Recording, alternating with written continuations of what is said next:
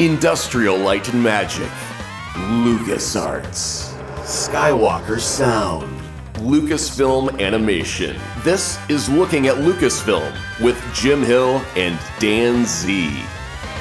Welcome to Looking at Lucasfilm, the podcast with a different perspective on the world of Star Wars, Indiana Jones, and all of the other entities that George Lucas, Kathleen Kennedy, and the rest of the team at Lucasfilm have dreamed up over the past 40 years.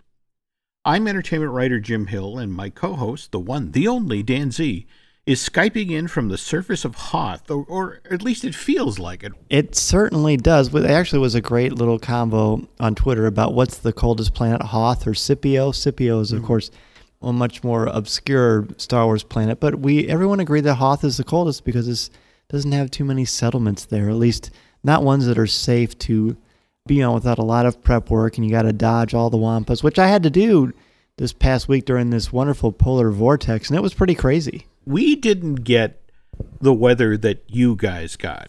How cold with the wind chill did it get out in your neck of the country? I woke up and I have a an AccuWeather app that tells you what the, the temperature is with the wind chill or the heat index. It was mm-hmm. negative 53 when I woke up in Illinois. And, and apparently it was colder in Illinois, especially in Chicago, than it was in hmm. Antarctica or Siberia that day. I mean, that's pretty crazy. Just to double back to Hoth for, for a minute. Okay, so I don't need to tell you about where they shot the exteriors for the Empire. I mean, obviously, Finse, Norway back in March of, of 79. And you know the stories. As soon as they got there, the worst winter in 50 years in Northern Europe happened. And they had 18 inches of snowfall, but in this case, the temperature only dropped to 20 below zero. So t-shirt weather, right? That's right. That's right. I'm practically a Skywalker, and I didn't even oh. need to oh. hide inside a tauntaun. Given how cold it was, did this in fact compel you to break out Columbia's limited edition? It's the Empire Strikes Back inspired jacket. It's not an exact copy, right? The parka. It did, and I and I certainly wore it. Columbia, when this came out last month, mm. they were kind enough to send me a jacket as a Star Wars social media influencer. So I definitely wore it, and that thing is fantastic. I mean, it is the warmest coat I have ever worn. I get compliments on it all the time. Plus, I feel like I'm I'm taking part in the Empire Strikes Back. I remember those behind the scenes images of Carrie mm-hmm. Fisher and, and Mark Hamill and Irvin Kershner, of course, wearing these things. So they got the authentic ones that a collector has. Uh, his mm-hmm. name is Gus, and he loaned it to them, and they tried to replicate as close as humanly possible. And boy, it is it's a it's a masterpiece of a jacket, if there is such a thing. Gus Lopez is his name. Very cool. And this was a limited edition jacket. It was made available on December 7th of last year, and there was such demand for it. I mean, it, it sold out almost immediately, both in the stores and online. And given that, that Columbia was gracious enough to give you a jacket, I'm, I'm not going to be crass enough to talk about how much it cost to originally get it. But the interesting thing is if if you are looking on the secondary market to chase down one of these beauties, the extra small which is $569. Wow. If, on the other hand, you're Gamorrean guard sized, as I am, you need that double extra large, and those right now, $1,250 on eBay. Wow. Yes. That's a doozy. That is. But again, it sounds like a wonderful jacket. And it is. If you bet on the right team for the Super Bowl, perhaps you have a little extra coin lying around now and you can spring for one of these things on the secondary market. Speaking of which, though, when you folks are listening to this show, Super Bowl 53 will be over. Dan and I, however, we're recording this on Friday, February 1st. So we have no idea who won and how the game turned out and that sort of thing. But one thing I do know is what my friends at Disney Studios told me didn't happen during the game, and that was the that the teaser trailer for episode 9 wasn't shown over the course of this typically 4-hour long broadcast and this frustrates me, Dan. I'm now zero for two in predictions, so. At least you're consistent, though. And the thing is, initially, this seemed like a safe bet because last year, during the uh, Super Bowl 52, uh, they actually did the equivalent of a teaser for a teaser trailer. They showed what, like a minute of the solo trailer? In fact, I think yeah, only at the very last moment of this thing, you get to see a shot of, of Han's face. Yeah, at the very end, they show Alden Ehrenreich a close up of him. Kind of, it looks like he's going up to a door, and you can't really quite make out his face, but you can see his eyes.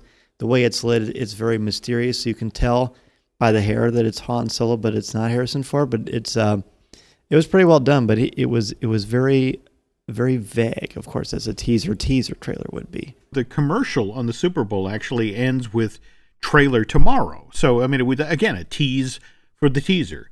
Anyway, getting back to the teaser for episode nine, I have been told the teaser trailer is cut.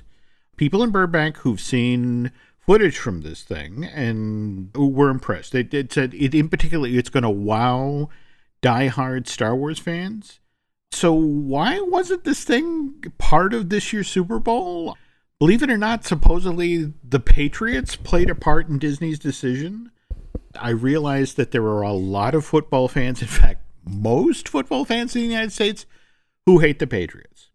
The ratings for last year's Super Bowl kind of bear that out.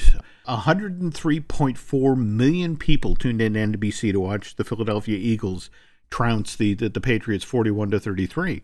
But when you look at the ratings for Super Bowl 51, they had 111.3 million people tune in to watch the Patriots uh, beat the Atlanta Falcons. The viewership for the Super Bowl last year fell off by 7%. And it, according to internal surveys that the NFL did in the wake of that ratings drop, which made, by the way, Dan, that year's broadcast the least watched Super Bowl since 2009.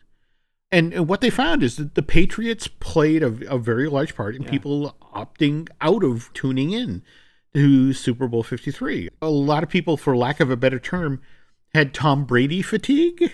So here we are with the Patriots back at the Super Bowl again. And just in case you're keeping track at home, since 1997, the Patriots have been to the Super Bowl 10 times. The word on the streets, they're pretty good. What are they saying about the Los Angeles Rams? The thing about the Rams is that they um, they have this new coach who's very young, and they've got a young mm-hmm. quarterback. So they're basically like the up and comers, sort of the the reverse side of Belichick and Brady, the coach and quarterback of the Patriots. But they're the younger ones. They're the new kids on the block, and they're really mm-hmm. good. They they had a really exciting game against New Orleans Saints, where the Saints could have easily went to the Super Bowl if not for a, a penalty that didn't show up. But overall, they're underdogs. I think people know Tom Brady's basically Michael Jordan in the fourth quarter, and that if he gets a chance, he's probably going to make something happen. So they're, I think they're favored. Patriots, that is.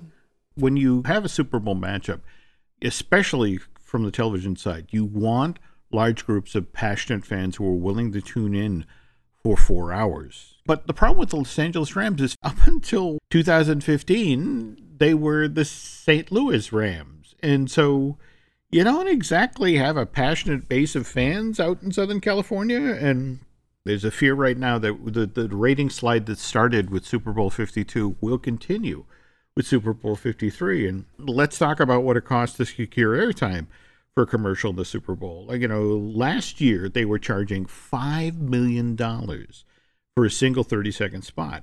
And even with last year's ratings fall off, the price crept up in 2019 for.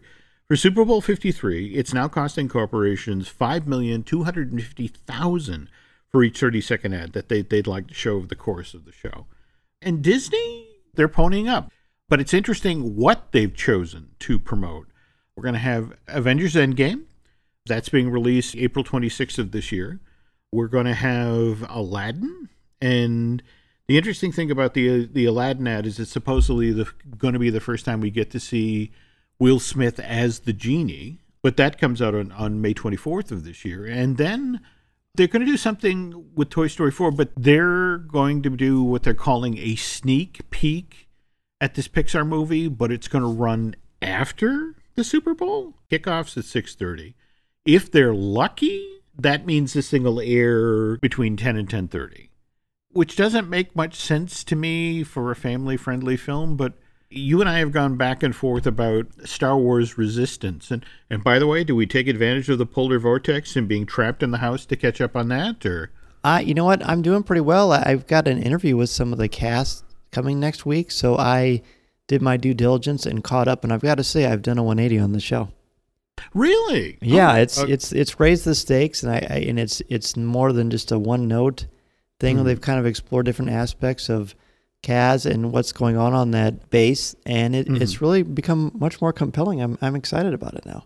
How do you feel about the world building? How does it compare to what you remember from what they did with Rebels? Re- well, Rebels is sort of um, the alpha of all of this. It's the Rebels was so intimate because you've got a certain cast and they've got this playground, which is basically the the backdrop setting for the original trilogy or the lead up to the original trilogy. So it's very tricky to do that because these are characters that are in the newer sequel era, and we don't really see much of them. Poe shows up a couple times, voiced by Oscar Isaac in it, and he's great. Mhm. Uh, they mention Kylo Ren, but we don't see him. Captain Phasma shows up here and there, so that's great. But we don't have 40 plus years of history associated with this particular era of the timeline. It's a little more daunting. Mhm. But what we do have is we got a lot of BB-8. We've got a lot of heart with Christopher Sean playing Kaz, and so I think that what they're able to do is start to create sort of a new atmosphere in Star Wars. And and I wasn't sure how it was going to work, but it, but it is starting to work, albeit at a much different emotional tone. Did you binge it? I did. I watched about five or six of them the other day. Interesting, because I'm an old terrestrial television guy, so I've been like an idiot watching them at 10 o'clock on a Sunday night. And it's been interesting watching them sort of roll out the story and show conflicted characters and deepening them and that sort of thing. So, did you also see sort of the teaser trailer of where they're going with the second half of the season? Oh yeah, because we got to see General Hux's speech from a different perspective, and that really raises the cost because that's right before the destruction of Hosnian Prime and the surrounding planets. So if that's where they're going and that's how close we are in the timeline, then we've got some major excitement coming our way. I agree. I agree. Well, uh, all right. Anyway, to get back to episode nine now, though, why did Disney take a pass on, on getting the commercial for episode nine on this year's Super Bowl? Yeah, the matchup was a factor. Likewise, the five million two hundred fifty thousand dollar price point.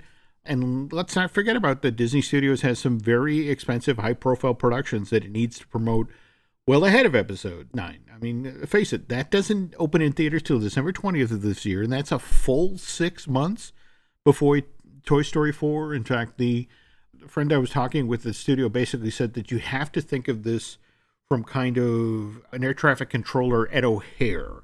You have all of these giant planes that you have to land, and each of them need their attention and need a clear runway and all that. But the thing is that yes, episode nine is coming, but it's that much further out, and you know there are these other planes that have to be landed first. When you get right down to it, what's really going on with episode nine? In fact, Dan, to give you complete credit, because you were the one who said early on that you believed the trailer for episode nine would be held back till celebration, and that's what I just got confirmed this past week. That's good. I'm glad to hear that as as a fan. I think it's it's better that way. I, what are the reasons they gave? They've opted to show it first to the real fans, the true fans, the people who travel, you know, to Illinois to, to, to be there for all four days of uh, four days or three days for celebration. It's it's for April 11th to the 15th. There we go. But to be honest, a lot of what's going on here is Disney is genuinely rattled by the reaction to Last Jedi. A lot of the stuff that was said online after the fact about grumpy Luke or you know the whole Rose Tico situation, the feeling now is that Disney needs to get Star Wars most passionate diehard fans back on the reservation. They need to get all these people solidly behind episode 9, telling their friends and family that they need to see the last installment of the Star Wars saga. Disney is still spooked by the box office for Solo a Star Wars story. That film didn't meet a single one of its financial projections, and that shook Disney's board of directors, who are in the process of spending 1.5 billion dollars to build 600 million of that's going to uh, Star Wars Galaxy's Edge, the one that's being built out in Anaheim. 900 million is going to Galaxy's Edge, the one that's being built at Disney's Hollywood Studios, but that's largely because of the additional costs and connective tissue for the Star Wars hotel. And back in 1982, Disney spent 1.2 billion dollars But that got them a whole theme park. That got them Epcot, 300 acres of ride shows and attractions, not two lands that are just 14 acres and a hotel uh, with 100 rooms. The word you're not allowed to use in the company right now is Star Wars fatigue. In fact, that's the genuine fear Really? is that yeah, the financial they're worried about the financial community picking up on that, especially out ahead of the opening of Galaxy's Edge. So that's why going into celebration, they want every fan who sees this trailer to just love, love, love it, to just go out and evangelize. Because, you know, there are so many things already moving to promote Galaxy's Edge. In fact, can, you talk a little bit about the Marvel comic book announcement and the, the Disney press thing that just came down the pike? Yeah, the, the Marvel Comics announcement that came out last week, and uh, basically that was sort of the start for us of what we're going to experience. It's going to be a, a miniseries called Galaxy's Edge. Imagine that! What a clever title! And it's basically going to cover an Ithorian, which is uh, a hammerhead creature, if people know from the Cantina. And if you go to our Coffee with Kenobi page, it does show you a little bit about some images that they've already detailed there, but it's going to cover basically some of the denizens of that of that community. Besides Galaxy's Edge, which that starts April 24th, 2019, uh, I can read the description. It's Blackspire Outpost has long been frequented by smugglers, merchants, and travelers from every corner of the galaxy looking to make their score on the infamous black market or experience the exotic thrills the remote world of Batuu alone has to offer. Aliens like the infamous Dok-Ondar, a proprietor of rare and one of a kind antiquities, thrives on the unique opportunities which abound on the lawless outpost at the very edge of wild space in this all new miniseries from Marvel writer, Marvel writer, excuse me, Ethan Sacks and artist Will Sliney, and they both have uh, a lot of credibility in the comic book world. So basically, that's an opportunity for them, of course, much like we'll experience when we go through Galaxy's Edge, of having different people coming in from different aspects of the globe or the galaxy, if you will. And he's going to be the storyteller, which is great. But we've got Delilah Dawson, who wrote the Phasma novel. She has a novel coming out called Black Spire, which comes out September 3rd of 2019, and it's, it's been described as a prequel to the Disney theme parks experience. And it says that General Leia Organa has dispatched her top spy to Batuu in a desperate search for resistance allies. So we've got a lot of potential there. Then August 6th, A Crash of Fate. This is a Disney Lucasfilm Press one. It's uh, more of a young adult novel. And the description there is Izzy and Jules were best friends until Izzy's family abruptly left Batuu when she was six.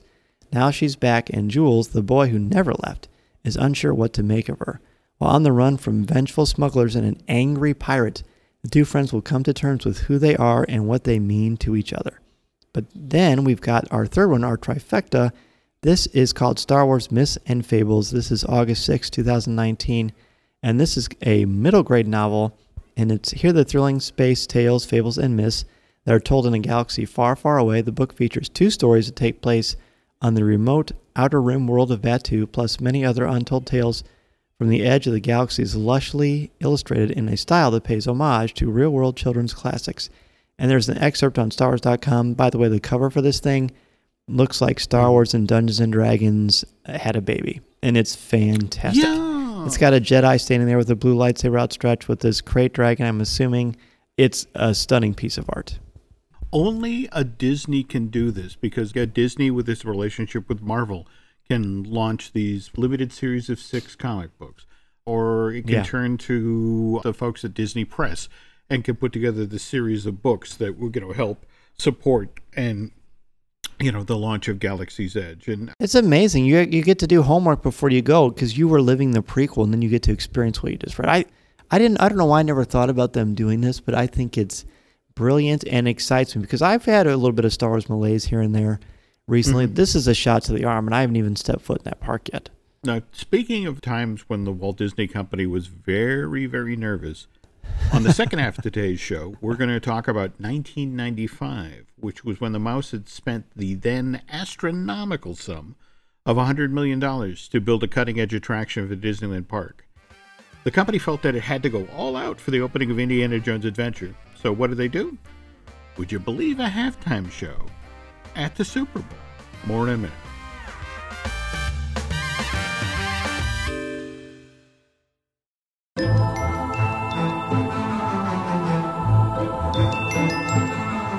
And we're back. The thing we're about to talk about, you can watch yourselves, folks, which is the halftime show from the 1995 Super Bowl. what were your impressions? This is right before we started recording. I said, I must, Jim, I must really like you because I actually watched that entire thing. I'm a huge Indiana Jones fan, maybe more so, at least the character than I am any Star Wars character. But this was mm-hmm. pretty brutal. It, it's you said 1995, and I remember that Chargers 49ers Super Bowl really well because that was a, that 49ers offense was a powerhouse. But Oh, boy, yeah. that it's brutal.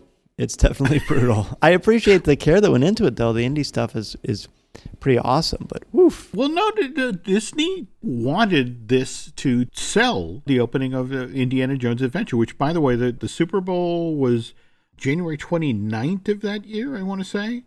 And less than four weeks, five weeks later, the Indiana Jones Adventure opens at Disneyland Park. So this was a crucial part of the lead up to that.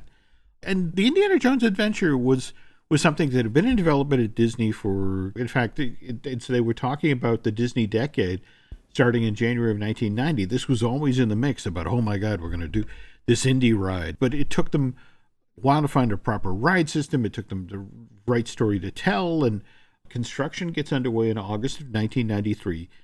This attraction all by itself takes a year and a half to build. And Disneyland's never built anything like this before. That to carve out space for Adventureland, they had to reroute the Jungle Cruise. They had to shut down the Disneyland Railroad for months. We're talking about fifty thousand square feet. So so big they had to build it. Out, they had to bu- literally go under the bill berm and build most of it out in the the old parking lot. And by the way, you've been in the attraction, right? Oh my gosh, it's it, before I rode Flight of Passage, it was my favorite ride at any Disney attraction. I Wow. love it. I love it. Have you seen the parking lot sign? Oh yeah. Okay, so you know how to tell people where to look or where to find it, right? I think so. Yeah, I think so. It's pretty great. And there's there's all fun there's a lot of hidden gems on that thing. Oh yeah, no doubt. In order to pay tribute to the fact that they had to go out into the parking lot to build this thing, I want to say it's the projection room, right? In the queue? I believe so. Yeah, the, the way that yeah, yeah. I'm really articulate about this as you can tell. no, no, no. I'm putting you on the spot here, but if I remember correctly, in fact, the Imagineers were pretty clever about the way they hid it. You walk into the the room, and it's it's where Sallah's sort of doing the pre-show. It's it's a black and white film, but there's a projector that's supposedly running the pre-show safety spiel. The only way you get to see this parking lot sign is you have to sort of turn around in the queue and look above the projector, which of course is throwing light in your eyes, which makes it hard to see.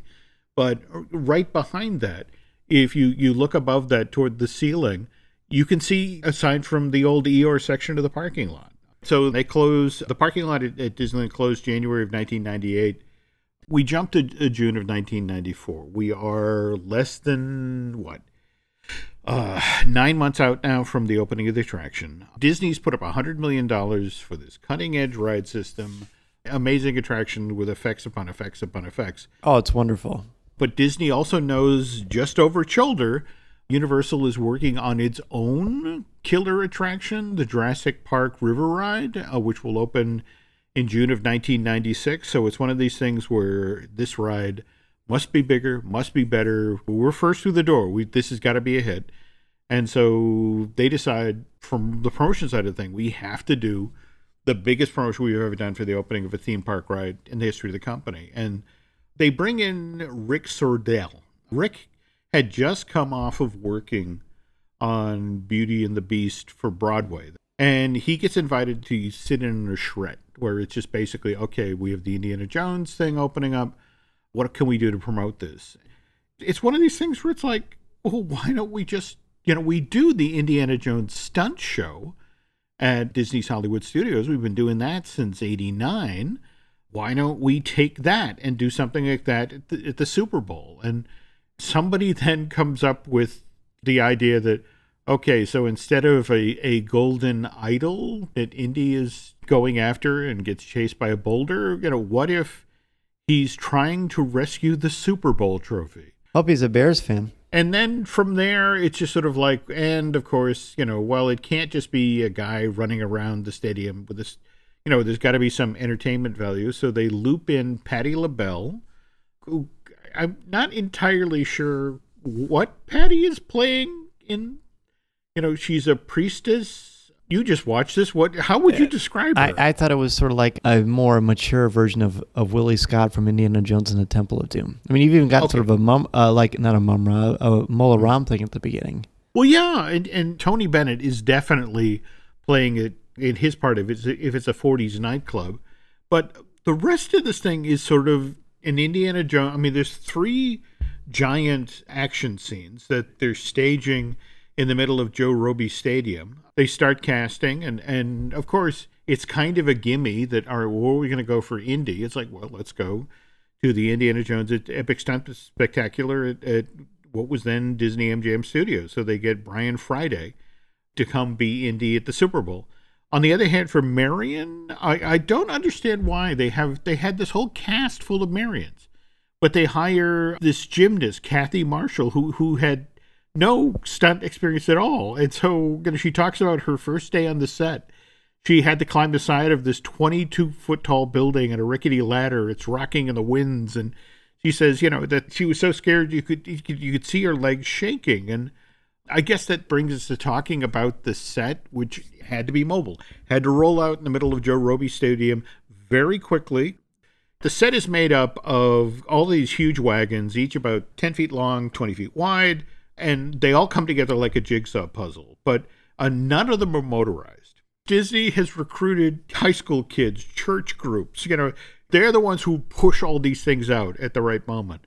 And like I said, three complex fight scenes. So they start set construction in the fall, uh, rehearsals on site. And when I say on site, I mean out in the Joe Robbie parking lot. Those start in January. But for the choreographed numbers, they've got dancers up in New York. And for the stunt coordination, they've got people at Disney MGM who are working on the actual Indiana Jones set. And this is all pre internet.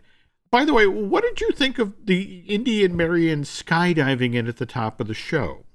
I thought that was pretty fun. I mean, you know, I'm, I'm looking at it through the lens of 2019, but I, I don't know how it was received when it aired, but they mm-hmm. put a lot of care into it. And I mean, if I was watching it in as a kid and I saw Indiana Jones parachuting, I I would think that was the coolest thing ever.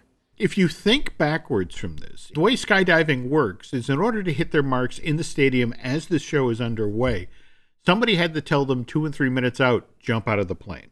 Right. and and hope that the, the halftime show hope that they came back for commercial in time hope that the halftime show is underway and i guess the thing of of skydiving is that you can in fact hover get if you stick your arms and your legs out but not for so long but anyway okay so it gets underway one of the high points is the marion sets a high priest on fire at one point As you do. Yeah. this is veteran stuntman Dale Gerard who's doing this stunt for the show. They've covered him with this chemical called Zel Jel. It's what you use to lower the skin temperature to prevent burns. So it lowers, lowers your skin temperature down to 86 degrees. And so the poor guy, they're backstage, they slather him up they get him ready for the stunt. By the time it's he's ready to perform, the poor guy's got hyperthermia. So you know he's his teeth are chattering, he's shaking, and you know it, he tells the story. The only time he was comfortable that day was when they set him on fire. So he dives off the stage into that pit, and then evidently he spent the rest of the Super Bowl wrapped in space blankets, drinking hot coffee. Oh my goodness. So we get to the 40s Dance Club. They've got the Vince Lombardi trophy back, and Tony Bennett sings. By the way, Tony Bennett sang live, whereas Patti LaBelle did some of the world's worst lip sync. You can you can totally tell too. but but you notice how during the 40s Club thing, a brawl breaks out, and people are tossing the trophy back and forth. And again, they'd only had one rehearsal. You know, one Wow. rehearsal actually inside the stadium, and that was literally just done so Patti LaBelle and Tony Bennett would know which cameras to play to. Patti LaBelle, she was wearing heels, and evidently there's a point where two dancers have to help her up a ramp because Oh, yeah. it's she can't do it on her own. She's in heels, and during the rehearsal, they were tossing the Vince Lombardi trophy around, and poor uh, Katie Marshall, the, the the woman who played Marion, got hit flat in the face with the trophy. So she's covered with makeup because she actually has two black eyes from where she was hit in the face with the Vince Lombardi trophy. But uh, the best part I'm saving for the last year because it's a Super Bowl show uh, and it ends with pyrotechnics. And because it's Indiana Jones and because it's Disney, it's got to be the biggest pyrotechnics that they've ever done up until that time. And Tyler Wire, who coordinated the effects for the halftime show, the NFL kept going, You got to show us the pyrotechnics. You got to show us the pyrotechnics. But Tyler knew if he showed them all of the effects at once, they'd say no, because it would be too much. And so what he did, he said, Well, here's one of the effects I want to do and oh, oh and wait a day, and oh, here's another effect I want to do, and everyone's like, you know, cumulatively, oh, well, that'll be cool. And so it comes to the end of the show, they fire off all of the pyro. It creates so much smoke. They have to wait five minutes for the smoke to clear out of the stadium. They actually delay the start of the second half of the Super Bowl because everyone is coughing and choking and can't see the field. Other than that, it was a great evening. yes, you know. Other than that, Mrs. Lincoln, how did you enjoy the? I was just gonna say that. so, but long story short, it works. Uh, Indiana Jones Adventure opens at Disneyland is a smash hit. We've seen the ride replicated or, or with slight deviations at Tokyo Disney Seas, and obviously out ahead of the Indiana Jones Five, which I guess now is 2021. Yeah, there have been some talk about well, what else can we do in the parks with Indy and I sure hope they bring that over to Florida. There has been some talk about doing that. The problem is, it's the exact same ride system as Dinosaur. In fact, it's not even the exact same ride system, it's the exact same ride layout. If you overlay the track layout for Countdown to Extinction at Disney's Animal Kingdom and overlay it for the, the Disneyland version of Indiana Jones Adventure, it's the same. Oh, so it really wouldn't take that much. I mean, they'd have to do some major overhaul of the architecture, but they've got a lot of the building blocks there. That they do. That they do. But anyway, who knows? If they do another Indiana Jones attraction for the parks, maybe we'll get another Super Bowl show. Dare to dream. okay. And if people need to hear fun things, interesting stories before they dream, before they go to bed at night, Dan, where can they find all of the great stories that you're out there on the web sharing? Well, certainly. Thank you for that. We can be found every week at coffeewithkenobi.com, anywhere you can listen to podcasts. We have a Patreon show as well, CWK Over, which comes out every Sunday, which you can find at patreon.com slash coffeewithkenobi. And then you can find my writings on stars.com and IGN. Now, on my side of the fence, I got the Disney Dish podcast that I do with Len Testa. I got the marvelous Disney podcast that I do with the amazing Aaron Adams, who, who by the way, edits this podcast and is probably going to go at this one with a machete. Got the Universal Giant podcast that I do with Dustin Fuse. And we have the fine tuning podcast that I do with Drew Taylor. That's way too much stuff to listen to. Oh, a lot of I love I love your shows. I'm happy that I get to be a part of them. You're the one who keeps us on the straight and narrow here. By the way, it would be wonderful if you would go over to iTunes and rate our show. You know, let folks know about what we've been doing in the, the podcast realm. And I guess for now, we'll close down for a bit here, folks, but we'll be back with a new looking at Lucasfilm in not too distant future. So, till then, take care. Thank you for listening to Looking at Lucasfilm with Jim Hill and Dan Z, one of many great podcasts on the Jim Hill Media Network.